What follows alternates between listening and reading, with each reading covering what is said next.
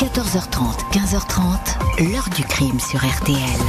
Jean-Alphonse Richard. Gérard Lebovici a-t-il été victime de gens avec qui il était en compte? En tout cas, il a été littéralement exécuté de quatre balles dans la nuque, curieusement positionné en une sorte de carré mortel. Les enquêteurs de la brigade criminelle n'écartent en tout cas aucune hypothèse. Gérard Lebovici connaissait beaucoup de monde. Bonjour, Gérard Lebovici était l'un des plus importants producteurs français et l'agent des plus grandes stars de Jean-Paul Belmondo à Catherine Deneuve. Son nom est également celui d'une affaire criminelle non résolue, un mystère. La justice n'a jamais pu établir qui a abrégé la vie du roi Lebeau, comme on le surnommait, dans un parking parisien à la fin de l'hiver 1984. Une exécution qui a alors toutes les allures d'un contrat digne du grand banditisme. Les investigations vont se perdre dans les méandres de la vie obscure et tortueuse de la victime, une personnalité en vue, célèbre mais cultivant toujours l'ombre au détriment de la clarté. 38 ans après, la clé de ce crime mystérieux a peut-être été trouvée. Il fallait aller la chercher avec insistance dans la vie la plus intime de l'Ebovici et dans le monde de la nuit. C'est une ex-call girl, une ancienne fille de Madame Claude qui, avant de mourir, a laissé ce témoignage spectaculaire et livré le nom du meurtrier présumé du roi Lébeau. Un scénario de polar que je vais vous raconter avec nos invités, dont le journaliste Frédéric Ploquin, à l'origine de ces révélations. 14h30, 15h30. L'heure du crime sur RTL. Aujourd'hui, dans l'heure du crime, l'affaire Gérard Lebovici, affaire non résolue, mais peut-être sur le point de l'être, qui commence à la fin de l'hiver 1984 par une macabre découverte dans un parking souterrain de la capitale.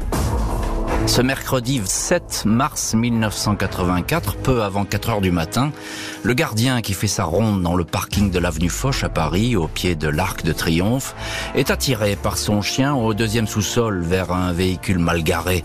C'est une Renault 30 TX de couleur sombre dont les veilleuses sont éclairées.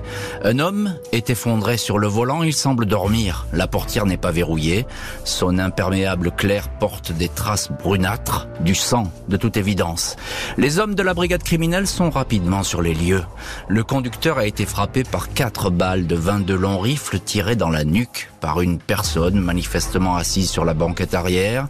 Trois douilles sont retrouvées sur la moquette du véhicule. La quatrième a été déposée avec soin, bien droite, en évidence sur la plage arrière, comme si le ou les meurtriers avaient délibérément signé leur crime. La mort le mort n'a pas été délesté ni de son argent ni de sa montre. En revanche, tous ses papiers d'identité ont curieusement été emportés. Grâce à l'immatriculation de la voiture, l'identification de la victime est rapide. Il s'agit du producteur de cinéma, Gérard Lebovici, 51 ans, dont la disparition a été signalée par son épouse dans la nuit de lundi à mardi. Le patron de la crime, Jean Dufour, comprend tout de suite qu'il s'agit d'une enquête pas comme les autres. Même s'il est inconnu du grand public, Gérard Lebovici est une personnalité puissante, influente, le producteur et agent de cinéma sans doute le plus en vue du moment qui, à la tête de sa société, Armédia, dispose d'un impressionnant catalogue de stars. Les policiers vont devoir s'immerger dans ce milieu qui leur est totalement étranger. Pour le moment, c'est une enquête de routine qui démarre avec la reconstitution des dernières de la victime. Lebovici a passé la journée du lundi 5 mars à son bureau au numéro 11 bis de la rue Kepler, pas très loin des Champs-Élysées. Il a enchaîné les rendez-vous. Il a déjeuné avec l'exploitant de salle Serge Siritsky.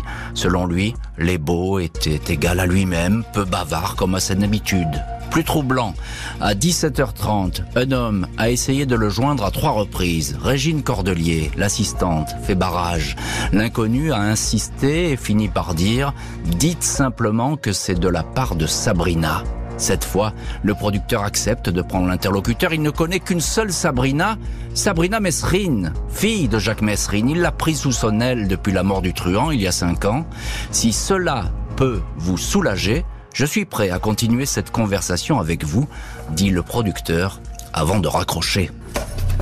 La crime s'intéresse en priorité à la piste Sabrina Messrine, mais les auditions de la jeune femme et de son entourage ne donnent rien. De toute évidence, le mystérieux interlocuteur a utilisé ce prénom pour avoir un accès direct à Gérard Lebovici. Les deux hommes se connaissaient puisque le producteur a tout laissé en plan pour filer à ce rendez-vous d'importance. Il a donné congé à son chauffeur alors qu'il déteste conduire et a quitté son bureau au volant de la Renault 30 de fonction. Il a prévenu son épouse, Floriana, qu'il serait en retard pour dîner, convaincu que cette conversation allait s'éterniser.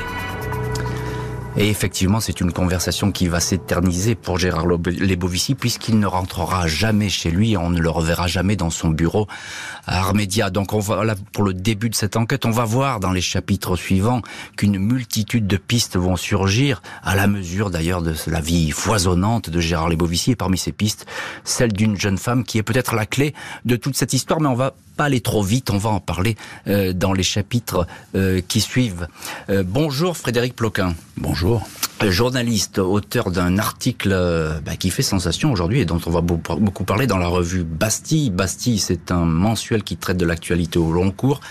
Quatrième numéro en kiosque ce mois-ci et je le conseille particulièrement à nos auditeurs puisque il évoque la fin de Gérard Lebovici avec ce titre l'homme qui tua les Bovici. Rien de moins, mais on va en parler de cet homme qui a sans doute, peut-être, sait-on jamais, tué euh, les Bovici. Euh, pour l'instant, on en reste à ce mystérieux rendez-vous. On a l'impression qu'il y a urgence parce que Gérard Lebovici, c'est pas n'importe qui. On va y venir. Gérard Lebovici quitte tout de suite son bureau. Absolument. Euh, apparemment, euh, c'est pas si facile d'accéder à lui euh, par téléphone. Donc la personne qui qui appelle au troisième appel trouve le, code, la faille en donnant le, prénom de, Sabrina Mérine. À partir de là, il est, est, totalement, il est évident, en tout cas pour n'importe quel enquêteur criminel, que il connaît son interlocuteur puisqu'il accepte de tout planter sur le champ, de téléphoner à la maison pour dire je reviens pas tout de suite et de partir à ce à ce rendez-vous. Donc il a quelque chose. Je, ne dirais pas qu'il doit quelque chose à cette personne, mais il lui doit au moins le fait d'être présent au rendez-vous pour entendre ce qu'il a à lui dire. Et puis, c'est le premier, le premier le premier point évident. Et puis, Frédéric, les, deux hommes se connaissent, c'est une évidence. Absolument, parce que il, est, évident que Gérard Labovici, euh, avec ses engagements, euh, son emploi du temps, euh, sa famille de l'autre côté, ne serait pas allé comme ça rencontrer un inconnu à cette heure de, la journée pour un motif flou. Non, ça, paraît, ça paraît totalement évident que s'il accroche et s'il quitte séance tenante son bureau pour le rejoindre sur le champ, en marquant juste un petit mot, sur un petit bout de papier, un prénom, euh, une adresse, enfin, et, et, une heure, hmm. c'est qu'il connaît et qu'il a besoin euh, d'entendre ce que cet homme veut lui dire. Oui, c'est un message important qui est en train d'être passé entre ces deux personnes et, on comprend bien qu'elles se connaissent et que, encore une fois, Gérard Lebovici plante tout tout de suite, ses rendez-vous, etc., pour sortir mhm. euh, précipitamment. Bonjour Nejma Van Egmond. Bonjour. Journaliste, co-auteur du livre Armédia, une histoire du cinéma français aux éditions de l'Observatoire. C'est un bouquin formidable euh, qui est sorti il y a quelques mois et qui raconte aussi à sa façon la, fin de Gérard Lebovici. Euh, en quelques mots, Nejma Van Engmond, euh, qui est Lebovici? C'est pas n'importe qui, c'est un producteur énorme à l'époque. Oui, bah, Gérard Lebovici, qui est effectivement assez peu connu du grand public, euh, c'est ni plus ni moins que le patron du cinéma français. il a créé l'agence artistique Armédia dans les années 70, fruit du rachat des deux plus grandes agences de l'époque, Simura et Bernheim, et il a dans son portefeuille de clients les plus importantes personnalités du cinéma français de Catherine Deneuve à François Truffaut, euh, en passant par Gérard Depardieu, enfin tout le cinéma français chez Armédia. En 84, au moment où il décède, il a revendu Armédia à son associé Jean-Louis Livy. Il est devenu producteur et distributeur et il a créé les 3A, euh, acteur, auteur, associé, qui est une grosse, grosse entreprise de production, de distribution, euh, qui produit Weber, La Balance, enfin tous ces films à succès de l'époque. Alors c'est étonnant de retrouver ce producteur avec une amitié très particulière pour Mesrine. Parce que c'est de Mesrine dont on parle là tout de suite. Hein. c'est le nom Sabrina Mesrine qui, qui, surgit dans le décor. Oui, alors euh, les Bovici, c'était une personnalité extrêmement, euh, extrêmement complexe et passionnante parce que euh, c'était effectivement un homme de, un homme de, de cinéma, de pouvoir, mais pas de paillettes. C'est-à-dire qu'il a toujours exercé dans l'ombre. Il était extrêmement taiseux. Euh, il avait parallèlement à son activité d'homme de cinéma une activité d'éditeur. Il éditait euh, les situationnistes, Guy Debord, euh, etc. Euh, et il était fasciné par les truands et notamment mmh. par Jacques Messrine, dont il avait réédité l'autobiographie en France. Donc il y avait cette voilà ces, deux facettes à ici qui le rendaient si, si sulfureux. Frédéric Ploquin, on entend ce que dit Nedja Van Egmond. il y a cette attirance pour les truands et puis pour la fille de, de Messrine qui, qui va prendre un petit peu comme sa propre fille. On est en, faut rappeler quand même, on est en 1984. Moi, d'ailleurs, je suis déjà journaliste. Hein. Je suis travaillé au Matin de Paris. pas, mon cher Frédéric J'ai 26 ans et je suis envoyé par le Matin de Paris parce qu'à l'époque, je saute sur toutes les affaires, sur toutes les énigmes criminelles déjà en 1984 et je suis envoyé au parking Foch à l'époque par le Matin de Paris pour couvrir. Je, vous rassure, moi aussi. Ce qui, ce qui donne une idée de, la, y avait un de la, fidélité au sujet. Et effectivement, euh, à l'époque, j'avais également rencontré d'ailleurs euh, précédemment Sylvia Jean-Jacot, qui était donc la, la veuve Mérine, on va dire, la dernière compagne de Jacques Mérine. Et euh, donc, je m'étais plongé dans, dans, dans, dans, dans le, mystère de, de, ce milieu. Et, les Bovici, lui, lui sa, sa fascination pour les bandits, elle est, elle est absolument, elle est intellectuelle d'abord, mais et là on entrevoit un peu ce qui va se passer un peu plus tard et ce, qui va nous intéresser dans l'énigme criminelle. Il va prendre sous sa coupe littéralement euh, la fille Sabrina Mérine et décider de, de, la protéger d'une certaine façon. Voilà, une très jeune fille qu'il trouve. Voilà, il, il se prend on va dire, euh, pas, pas d'amour, parce que c'est une jeune fille, mais il se prend d'affection d'affection pour cette très jeune fille qu'il prend sous son aile. Comme un mentor le ferait, les investigations vont mettre au jour les multiples vies du patron d'Armédia, un carnet d'adresses dans lequel se côtoient acteurs célèbres, financiers, truands de haut vol, gauchistes révolutionnaires et jolies femmes. Comment s'y reconnaître? La brigade criminelle est sur tous les fronts pour tenter de retrouver le ou les tueurs du parking Foch. Le cas Messrine a été disséqué. La maison d'édition Champ Libre, création de Gérard Lebovici, vient de rééditer l'instinct de mort de Jacques Messrine. Indifférent aurait-il opposé le producteur aux ayants droit? Aucun indice ne permet de le dire. La police s'intéresse aussi à un billet manuscrit retrouvé froissé dans la poche de la victime et stipulant François 18h45, rue Vernet. L'heure coïncide avec l'entrée de l'Ebovici dans le parking Foch. Le ticket retrouvé dans la Peugeot en atteste. Mais impossible d'identifier ce mystérieux François. Les enquêteurs songent à François Bess, ancien lieutenant de Messrine. Gérard Lebovici, qui semblait montrer une fascination pour certains truands, avait-il rendez-vous avec Bess? Après vérification, l'hypothèse s'effondre. Une quinzaine de François sont entendus, parmi lesquels l'acteur François Perrier, qui sera convoqué par la PJ. Mais le François qu'on recherche ne se manifestera pas et ne sera pas identifié. Les policiers continuent à visiter les multiples cercles dans lesquels évoluait Gérard Lebovici, il faut bien avouer qu'on s'y perd. L'homme invisible du cinéma français, comme le présente alors un journal, entretenait par exemple des liens étroits avec l'ultra-gauche révolutionnaire, et notamment avec Guy Debord, le pape des situationnistes, un écrivain de l'ombre qu'il éditait et finançait. Cette piste, très politique, peut-elle expliquer le crime? Aurait-on voulu atteindre Guy Debord en éliminant son protecteur? Là encore, après de longs mois de recherche, l'hypothèse est écarté. Une impasse totale, dit un policier. Au fil du temps, les enquêteurs vont encore se pencher avec assiduité sur un possible différent commercial qui aurait pu dégénérer.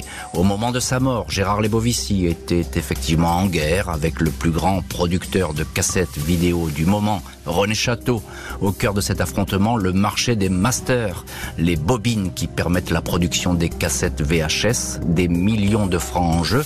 La piste est alléchante, reprise par des journaux qui n'hésitent pas à calomnier René Château, mais il ne s'agit que d'une affabulation.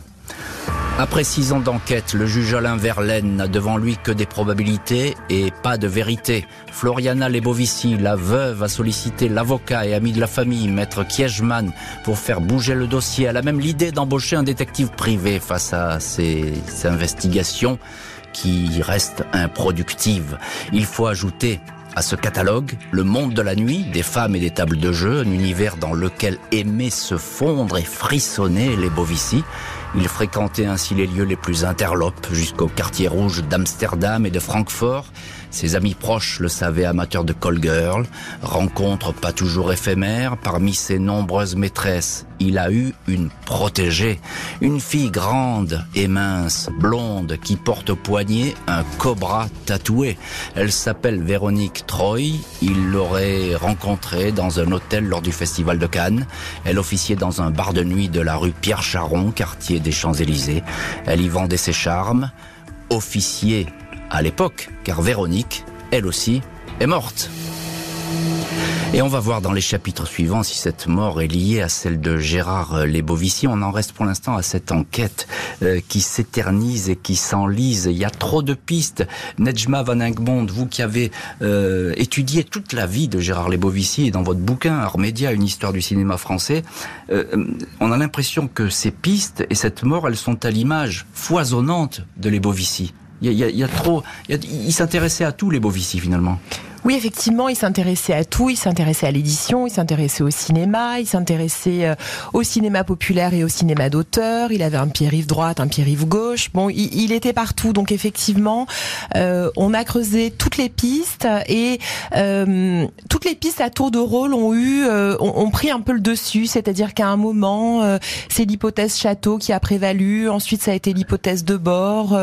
On, on, a même évoqué le fait qu'il aurait pu mettre en scène euh, sa propre mort, ouais, euh, qu'il aurait maquillé un suicide en mort. Ça, c'était l'hypothèse de, de, Costa Gavras, notamment parce que les Bovici se savaient malades et qu'il aurait voulu orchestrer cette mort. Donc, et, effectivement, euh, c'était un, c'était vraiment un puissant fond cette enquête. Et tout, tout est plausible euh, Nejma Van Egmond. Finalement, oh, les, les, pistes, elles tombent les unes après les autres, mais chaque fois, on se dit ah ben oui, pourquoi oui, pas, c'est possible. Fois, chaque fois, effectivement, ça paraît, euh, ça paraît plausible, et les acteurs de l'époque, enfin, les quelques personnes qui acceptent de se confier, ceux qui ont été ses proches collaborateurs ou même les membres de sa famille, euh, confient eux-mêmes avoir euh, cru ou penché pour telle ou telle hypothèse, mais n'avoir jamais eu d'intime conviction.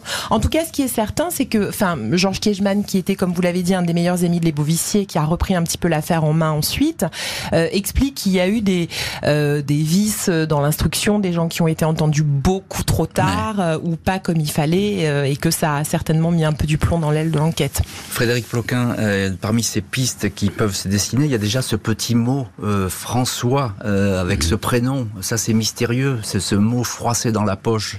Est-ce que c'est lui qui l'a écrit ou est-ce qu'on l'a mis là de manière volontaire? En, en, tout cas, ce qui est sûr, c'est que pour la brigade criminelle à l'époque, c'est une enquête euh, éminemment touchy, délicate à traiter. Euh, D'un côté, comme on l'a dit, euh, on a on a l'ultra gauche, on a euh, les situationnistes. Euh, sur, sur, de l'autre côté, on a on a les gros voyous français. Mais surtout, on a le monde du cinéma. Et quand on enquête sur la mort de quelqu'un et qu'on travaille à la brigade criminelle, c'est la criminelle, c'est un rouleau compresseur. Première chose qu'on saisit à l'époque, ce sont des c'est le carnet de téléphone, le carnet de téléphone de Gérard Lebovici sur papier évidemment, parce qu'à l'époque on écrit tous nos numéros de téléphone sur papier. Et il se retrouve là avec les, les, numéros, on va dire, privés de tous les plus grands acteurs français. Donc par quoi commencer? Je crois que c'est assez troublant, il faut se mettre dans la tête du policier et de la brigade criminelle.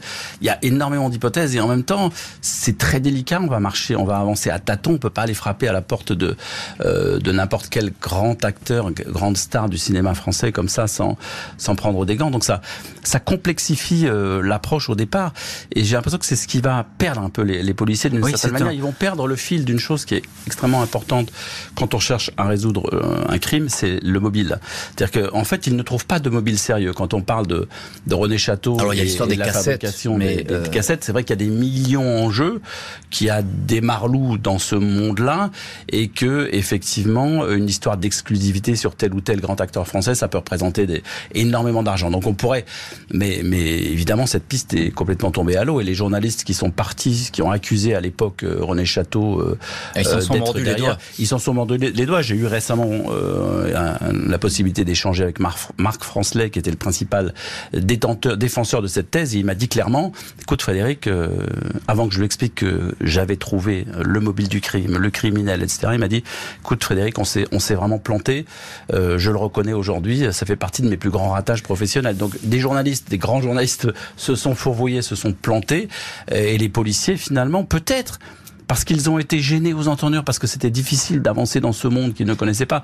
Euh, les policiers de la crime, ils sont, ils peuvent enquêter sur un crime dans les dans, dans, les beaux quartiers. Ce que vous dites, c'est qu'il y a eu un effet tunnel finalement. Euh, ils, se sont engouffrés dans un truc. Il y a tellement de choses à regarder et à explorer. Et puis tellement de portes délicates à pousser. On en, dire, de, de on portes. Ouais, voilà. perd peut-être l'élémentaire. Probablement, et, qui est en gros de revenir à chaque fois au mobile et, qui peut avoir intérêt, vraiment intérêt. Alors ça, c'est extrêmement intéressant et très vrai en matière d'enquête euh, criminelle. Nejma Van Egmond il y a euh, une piste qui va se dessiner et se refermer, il faut le préciser, euh, c'est celle des situationnistes, la piste politique. Euh, qu'est-ce qu'on peut en penser? C'est bah, des personnages étranges quand même qui, gravitent autour de Lebovici. Oui, bah, Guy, de, Guy Debord, qui était le, chef de file des situationnistes, était fasciné complètement Lebovici, qui était d'une certaine façon sous son emprise, c'est-à-dire que il l'admirait intellectuellement, ils avaient une, une, grande connivence intellectuelle, mais Lebovici avait englouti des sommes monumentales pour défendre l'œuvre et la personne même de euh, de Debord. Il avait acheté un cinéma euh, pour projeter le film de Guy Debord qui s'appelait Inji Room, euh, un titre imprononçable. Totalement confidentiel. Voilà, complètement confidentiel. Il faisait un spectateur par séance et il était extrêmement fier de ça. Et en même temps, il produisait le professionnel et, et, et il projetait. C'était sa danseuse finalement. Voilà, hein complètement. Et il s'est fâché avec Truffaut à cause de ça parce que Truffaut ne comprenait pas ce qu'il faisait avec Debord. Mais Debord n'avait aucun, enfin, on voit pas pourquoi il aurait fait tuer les Bovici qui était euh, son gagne-pain. Et effectivement, cette piste, et cette piste, pas de mobile, vous le dites très bien, cette piste est tombée à l'eau. La liaison entretenue par le producteur avec euh, une de ses call girls préférées, sa call girl préférée, va revenir aux oreilles des policiers. Mais cette histoire serait-elle trop romanesque? Les policiers qui enquêtent sur euh, sa mort ont dénombré plusieurs maîtresses gravitant autour de Gérard Lebovici. Quelques années avant le crime, il a ainsi rencontré Véronique Troy, 30 ans de moins que lui. Il la retrouve souvent chez elle, dans l'appartement de la rue Frédéric Bastia, près de l'église Saint-Philippe du Roule. Mais cette liaison n'est pas comme les autres. Au fil du temps, le producteur s'est attaché à Véronique au point de l'avoir totalement prise sous son aile. Une espèce de liaison filiale est apparue à sa meilleure amie, Patricia Herzmann, elle aussi call girl, ancienne fille du réseau de Madame Claude, Véronique Troy a souvent confié que les Bovici étaient son deuxième papa, un père de substitution, car son vrai père, un certain Dimitri Troitsky, un russe blanc émigré à Paris, est toujours, lui, en vadrouille. À l'automne 1977, Véronique est approchée un soir au bar Le Brumels, où elle travaille comme hôtesse par deux hommes attachés d'ambassade du Yémen à Paris. Véronique Troy se voit proposer un voyage d'agrément jusqu'à la capitale Sanaa, en compagnie d'une autre fille de son choix. Le client n'est autre que le président du pays en personne, Ibrahim Al-Hamdi, qui affectionne la compagnie d'Occidental. Le voyage est grassement payé, 50 000 francs par fille. Le 2 octobre 77, Véronique Troy et une copine, une italienne prénommée Franca, quittent la France. Le voyage va tourner au cauchemar. Les deux filles, pour des raisons jamais réellement établies, sont retrouvées mortes, abandonnées en plein désert, nues et mutilées.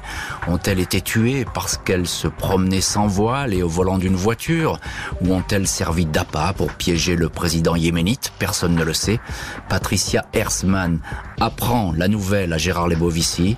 Une fois le choc passé, il ne souhaitera plus évoquer cette histoire. À l'époque, la police a recherché en vain le vrai père de Véronique, mais celui-ci est resté introuvable. Introuvable, mais ô combien informé de la mort horrible de sa fille Véronique. On va voir quelle conclusion va tirer euh, cet homme, Dimitri Troitsky, de cette mort. On verra ça dans le chapitre suivant. Alors pourquoi cette liaison importante dans la vie de Gérard Lebovici, Frédéric Ploquin, journaliste qui a enquêté sur cette affaire. Euh, pourquoi cette histoire n'a pas été davantage creusée par les enquêteurs, cette vie privée finalement un peu interdite de Gérard Lebovici bah, Je pense qu'il y avait des, limites, mais euh, ça n'a pas empêché de se poser un certain nombre de questions. Mais, mais de toute façon, en enquêtant sur euh, Véronique, on n'aurait pas trouvé grand-chose, outre le fait que ce qui aurait été un peu troublant, parce que à la mort de, de Véronique, donc qui ne revient pas du Yémen, priori, l'hypothèse, c'est quand même qu'il y a un coup d'État qui a été fomenté, qu'elles aient servi d'appât, qu'on les a envoyées là-bas, euh, que Véronique, elle a rien compris de ce qui se passait. Je rappelle quand même que c'est Patricia, la meilleure copine de Véronique. Ce sont deux filles qui, l'une est blonde, l'autre est brune. Elles ont 4-5 ans de différence. Elles se sont rencontrées euh, l'été 75 à Saint-Tropez. Ce sont les meilleures copines du monde. Patricia a l'habitude de dire, oui, Véronique, c'est ma, ma c'est ma moitié d'orange, pour hmm. dire à quel point elles sont fusionnelles. Elles euh, arpentent, euh, elles ont, elles ont entre 18 et 20 et 25 ans. Elles arpentent, elles sont, elles sont forées dans toutes les boîtes de nuit de chic de la capitale. Elles sont, elles ont, elles ont leur table et leur verre chez, chez Régine. Et, et c'est comme ça qu'elles se sont, voilà, partout où elles rentrent. C'est ces deux, deux grandes bringues un peu, un peu, un peu menues. Elles font sensation.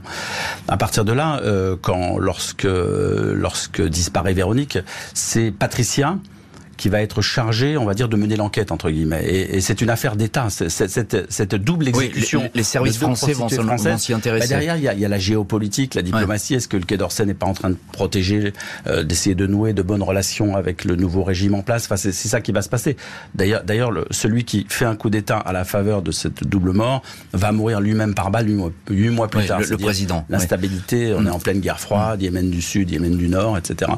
Donc à l'époque, euh, à l'époque de cette mort, c'est Patricia, euh, sa meilleure copine, qui est chargée par le papa euh, de Véronique, donc Dimitri, que, dont vous avez parlé tout à l'heure, qui est bon, donc ancien, espion, euh, pilote de chasse, qui a servi en, en, Mandchourie dans le cadre de, de l'armée japonaise, qui est par ailleurs qui, qui, exerce un petit métier de bijou, bijoutier, qui est un peu marginal, qui, vit au, qui vit au fin fond mm. de, la, de, la, banlieue dans un truc euh, voilà pas, pas, très chic.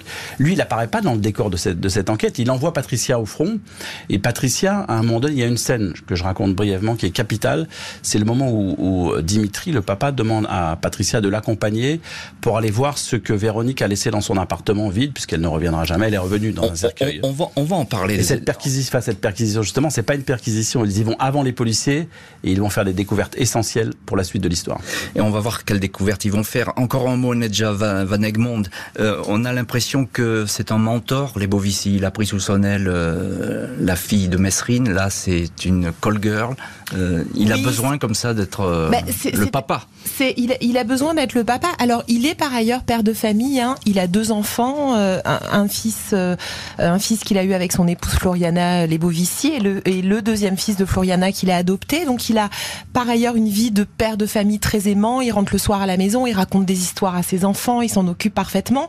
Et puis parallèlement, il a ses amours tarifés, cette addiction pour la nuit, le poker, et il prend sous son aile des créatures comme ça, un peu fragiles, un peu perdues. Mais c'est vrai que Véronique Troy fait euh, figure d'exception dans ce monde-là, puisqu'il a eu une vraie histoire d'amour avec elle.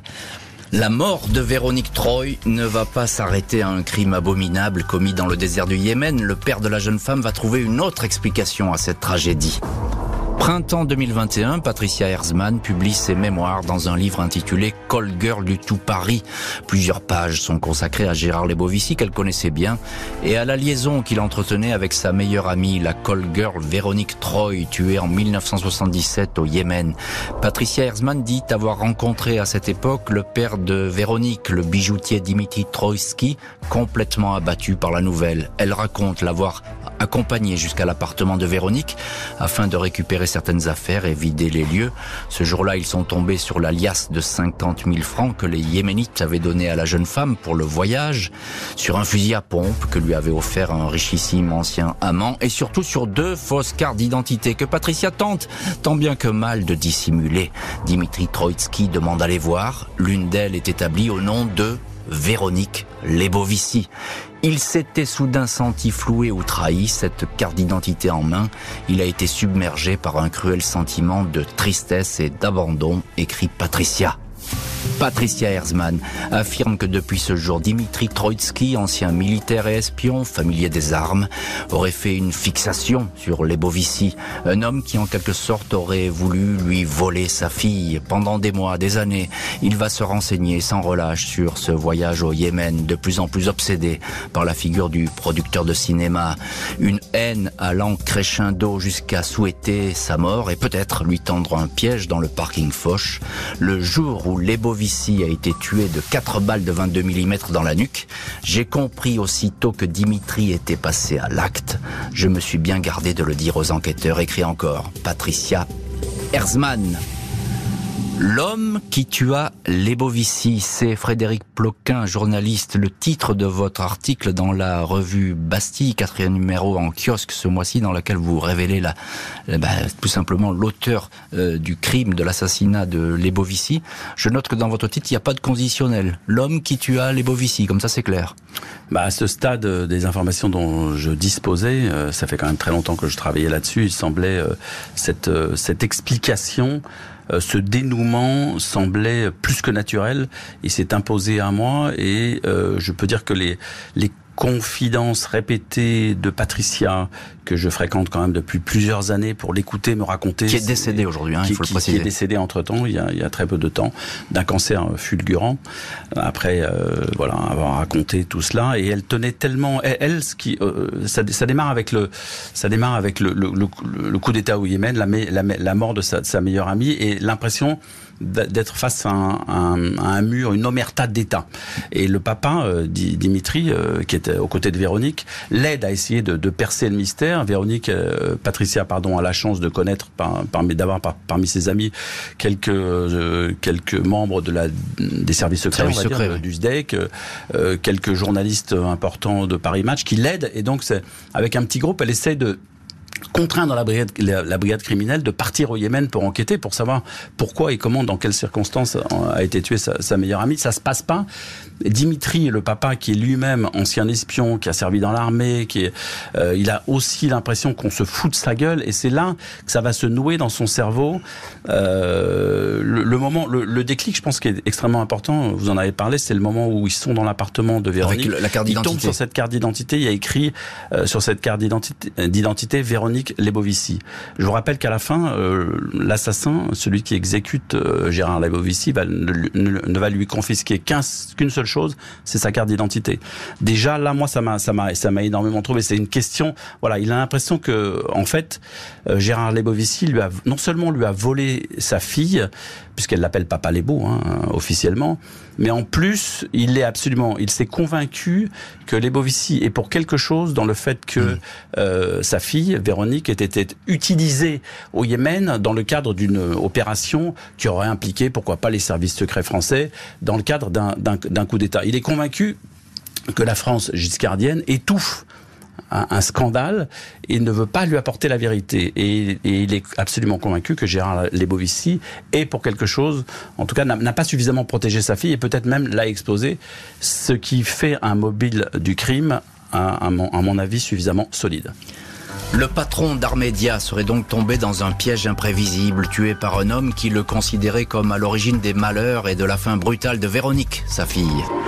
Dossier classé, la justice n'établira sans doute jamais officiellement que Dimitri Troitsky était l'homme assis sur la banquette arrière de la Renault 30 TX en début de soirée le lundi 5 mars 1984 dans les sous-sols du parking Foch. Cet individu qui aurait donc froidement abattu les Bovici au terme d'une vengeance personnelle longuement ruminée. Troitsky n'a jamais été entendu par la justice et l'arme ayant servi au crime n'a pas refait surface. Mon instinct est formel. Dimitri avait toutes les raisons du monde de vouloir effacer cet homme pour lequel sa fille l'avait abandonné, écrit Patricia Herzmann qui ajoute Je pense que Dimitri s'est trompé de cible. Gérard Lebovici, victime gratuite de la névrose et de la paranoïa d'un seul homme, pourquoi pas? Le journal Libération écrivait de façon prémonitoire, peu après l'assassinat, si l'enquête judiciaire devait apporter quelques lumières sur cette mort plus que surprenante, on doute néanmoins que le mystère Lebovici puisse être un jour levé. Et c'est vrai que le voile du mystère, quoi qu'on en dise, il est toujours présent sur euh, cette affaire et sur le personnage Lebovici. Nejma euh, Van Egmond, c'est Lebovici lui-même qui porte ça, cette espèce de, de voile permanent. Il faut enlever couche après couche pour savoir qui il est vraiment. Oui, il y a un voile effectivement opaque et il y a un, fond de destin tragique euh, qui tient aussi à son histoire personnelle. Il, est, il est juif, sa mère est morte en déportation quand il était enfant et son père est mort de chagrin quelques années plus tard. Donc il a, il a eu toujours ce, ce poids et cette espèce de tragédie qui le poursuivait, avec à la fois une peur aiguë de la mort et, euh, et en même temps une attirance pour les extrêmes qui le poussaient quand même. frissonner, voilà, qui le faisait frissonner, qui le poussait à, à brûler sa vie aussi et à se brûler les ailes au contact de, de, de personnalités au destin sulfureux. Et donc il y a toujours ce, ce mystère hein, qui plane. On, entend Frédéric Ploquin, évidemment, avec cette thèse euh, fort argumentée selon laquelle ça serait plutôt cette call girl qui aurait pu euh, oui, alors c'est vrai que c'est vrai que le, le, le, quand on entend Frédéric en parler, ça semble très convaincant. Oui, moi je suis assez euh, séduit. Et, et, le, et effectivement, le, le, livre de Patricia l'était également, euh, mais on, on, se demande si le dénouement euh, total sera jamais donné. Je, je, rappelle que quand les Bovici est mort, il y a un, une personne qui, qui enquêtait sur l'affaire qui a dit mais que voulez-vous à vivre dans le secret sa vie, on meurt dans le noir. Et c'est vrai que cette phrase correspond très bien à l'Ebovici et que même si on a une explication qui semble tenir la route, on a l'impression que ce, mystère restera quand même euh, entier. Euh, Frédéric Ploquin, euh, c'est vous qui donc révélez cette piste ô combien solide sur, sur la mort de l'Ebovici. pourquoi Patricia Herzmann, qui vous a fait toutes ses confidences sur cette possible piste, pourquoi est-ce qu'elle n'a jamais raconté tout ça à la police? Patricia Herzmann a gardé un très, mauvais souvenir de la brigade criminelle lorsqu'elle a voulu élucider le mystère de la mort au Yémen de euh, sa meilleure amie, de son double, de sa sœur jumelle, comme elle disait, qui, qui s'appelait euh, Véronique Troy. Je, je, note au passage qu'elle avait changé de nom, elle s'appelait pas Véronique Trotsky comme son père, un peu parce que cette euh, Véronique, et ça, ça a toujours beaucoup surpris Patricia, avait honte de son père. Mm. Elle avait honte de, de, de, de ses origines, de, son passé sulfureux, du fait que la, la, mère avait disparu très tôt. La mère, c'était une gitane, la mère de Véronique, qui avait disparu alors que, que, que Véronique, arrivait à 7 ans, à l'âge de 7 ans en France, euh, ne l'a pratiquement pas connu. Et elle avait honte de ce père, et c'est pour ça qu'elle s'est cherché ce, père de, substitution. À partir de là, Patricia, qui bute donc sur la criminelle, qui, qui, bute elle-même contre la raison d'État, elle, euh, son premier réflexe, c'est pas d'aller euh, balancer à la police le, le, le, père de, de, sa meilleure amie, de Véronique. Ça se fait pas. Ça, pas. ça, ne se fait pas. Elle a une culture, Patricia, c'est une, c'est une femme qui, bon, elle a été call girl toute sa vie. Et oui, moi, puis je, chez Madame Claude, passage que j'attache autant d'importance à mes sources qu'elles soient call girl, président de la République ou archevêque, et que moi je ne fais aucune différence parce qu'il y a des gens qui pourraient objecter de cela. Oui, mais c'est la parole d'une call girl. Pour moi, la parole d'une call girl vaut autant que celle de l'archevêque ou du président de la République. Non, je, je, je le dis parce que c'est un, c'est important. Et à partir de là, euh, Patricia, elle, elle avait néanmoins ça sur le cœur. Et lorsqu'on a commencé euh, pour, dans le cadre de ce livre au départ, euh, Call Girl du Tout Paris a, a discuté, j'ai bien senti que c'était le secret mmh. qui, qui euh, qui l'a hanté le plus, c'était voilà raconter enfin, parler de Véronique et dire qui avait tué Gérard Lebovici. Et on sait très bien que chez Madame Claude, évidemment, le silence est d'or. Hein. Elle apprenait ça à ses filles, donc elle ne parlait pas elle-même. Donc l'omerta même. L'omerta. Euh, tout dernier mot très court avec vous, euh, Nejma Van Egmond. On a l'impression que finalement toutes les morts lui vont bien à Lebovici. Oui, absolument. Toutes les morts lui vont bien et toutes composent des scénarios euh, absolument euh, fantastiques. J'en avais parlé avec Thomas Langman, qui a été celui qui a adapté euh, le, la, vie de Mesrine au cinéma. Mais Langman, fils de Berry, qui était un très bon ami des Bovici, me disait mais la vie de Gérard vaudrait un film, une saga absolument éblouissante. Et c'est vrai. Peut-être peut-être ça donnera lieu effectivement à un film. En tout cas, effectivement, vous avez raison. Il y a des questions. Il y a des questions. Ça, ça, fait son chemin. Euh, Merci beaucoup euh, Frédéric Ploquin et Nejma Van Egmond d'avoir été des invités aujourd'hui de l'heure du crime. Euh, Frédéric Ploquin avec ce, cet article qui sort dans le mensuel, la revue Bastille, avec cet article qui est bourré de révélations. Et puis Nejma Van Egmond, je rappelle le titre de votre livre, Art Média, une histoire du cinéma français aux éditions de l'Observatoire. Merci à l'équipe de l'émission. Justine Vignot, Marie Bossard à la préparation, Boris Pirédu à la réalisation. L'heure du crime, présenté par Jean-Alphonse Richard sur RTL.